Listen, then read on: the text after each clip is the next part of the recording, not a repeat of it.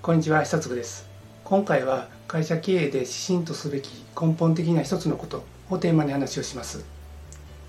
売上目標丸々億円を達成する。バツバツ年に投資を学ばずに上場する。高い目標を掲げてそれに向けて頑張ることは素晴らしいことです。目標があるからこそ全従業員が一丸となるのも事実です。ですから目標は掲げるべきだと思います。かし現状はそんなに甘くなく次から次へと問題が発生しさまざまな障害が現れてきます。社長自身のモチベーションも低下し目標なんてどうでもよくなることが起こります。このようなネガティブな思いは従業員に移ります。会社の雰囲気が悪くなります。売上や利益が減ってきます。別の動画で目標達成するためのコツをお伝えしました。これらは目標達成するための具体的な方法ですが実はもう一つ根本的なことがあるんです。何だと思いますか？目標に押しつぶされそうになっている社長はぜひこの動画をご覧ください。最後までご覧いただけたらどうすれば目標に振り回されずに済むかが分かります。会社を経営するために本質的な考え方が分かり自信を持って会社経営ができるようになります。では参りましょう。今日の話の結論ですがどうしたいかをゴールにするのではなくどうありたいかをゴールにすることです。〇〇大学絶対合格を目指していた学生が受験に失敗して失意のどん底に落ちるというのを聞いたことがあるでしょう。目標を掲げることは素晴らしいことです。モチベーションを上げるのにも非常に有効です。しかし達成できなかった時に自制できなくなる場合もあるんです。会社経営においても目標は従業員と共有すれば大きな力になります。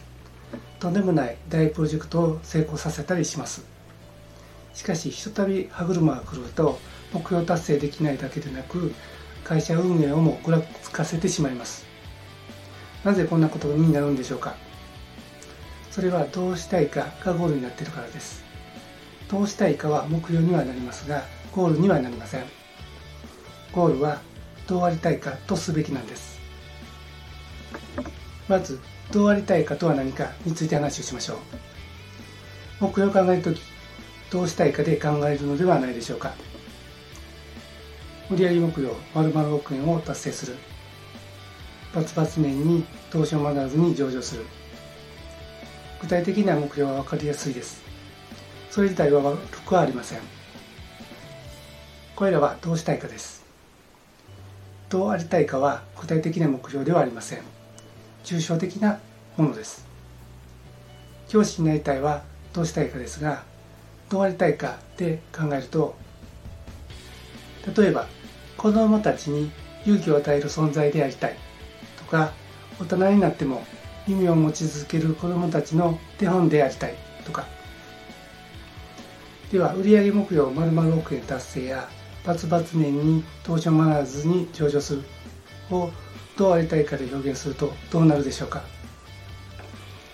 あくまでも一例ですがたくさんの人たちを笑顔にする企業でありたいとかどうでしょうか。すなわちどうありたいかを実現するためにどうしたいかがあり目標があるんです。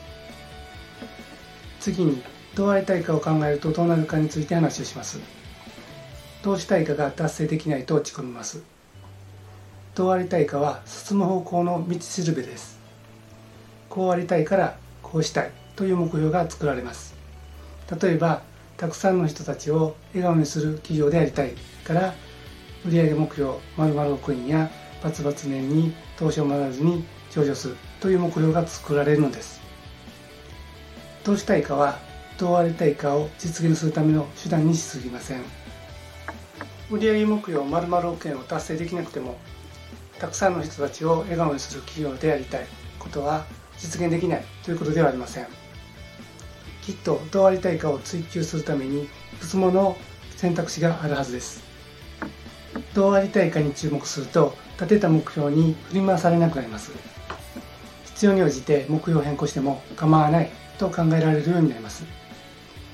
前日の受験に失敗して失意のどん底に落ちた学生に置き換えると物理学の第一人者でありたいというどうありたいかを持っていたとしたら大学受験に失敗したことがどうありたいかに何の影響も与えないしちっぽけなことだということに気づくでしょう。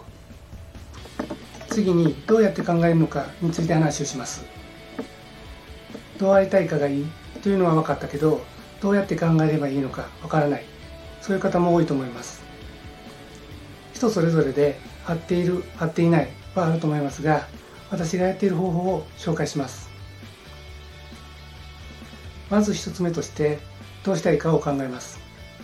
それはすでにある目標であってもそうでなくてもいいです。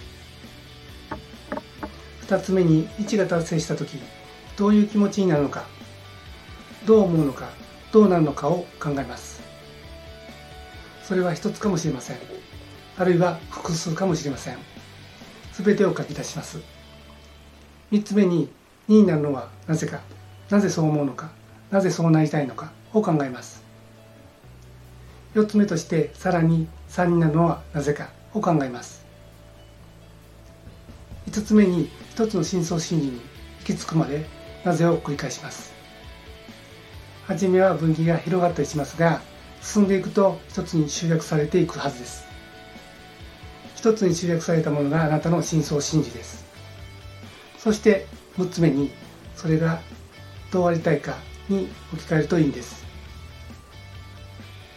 このどうありたいかを考える作業は定期的に見直すことをお勧めします。時間の経過とともに考えが変化することもあるからです。あなたの正直な気持ちを棚卸しする機会としてぜひやってみてください。いかがだったでしょうか？今回は会社経営で指針とすべき根本的な一つのことについて話をしました。今日の話の結論はどうしたいかをゴールにするのではなくどうありたいかをゴールにすることでした。どうすれば目標に振り回されずそのかが分かったと思います。これであなたは会社を運営するための根本的な考え方が分かり自信を持って会社経営ができるようになります。最後までご覧いただきありがとうございました。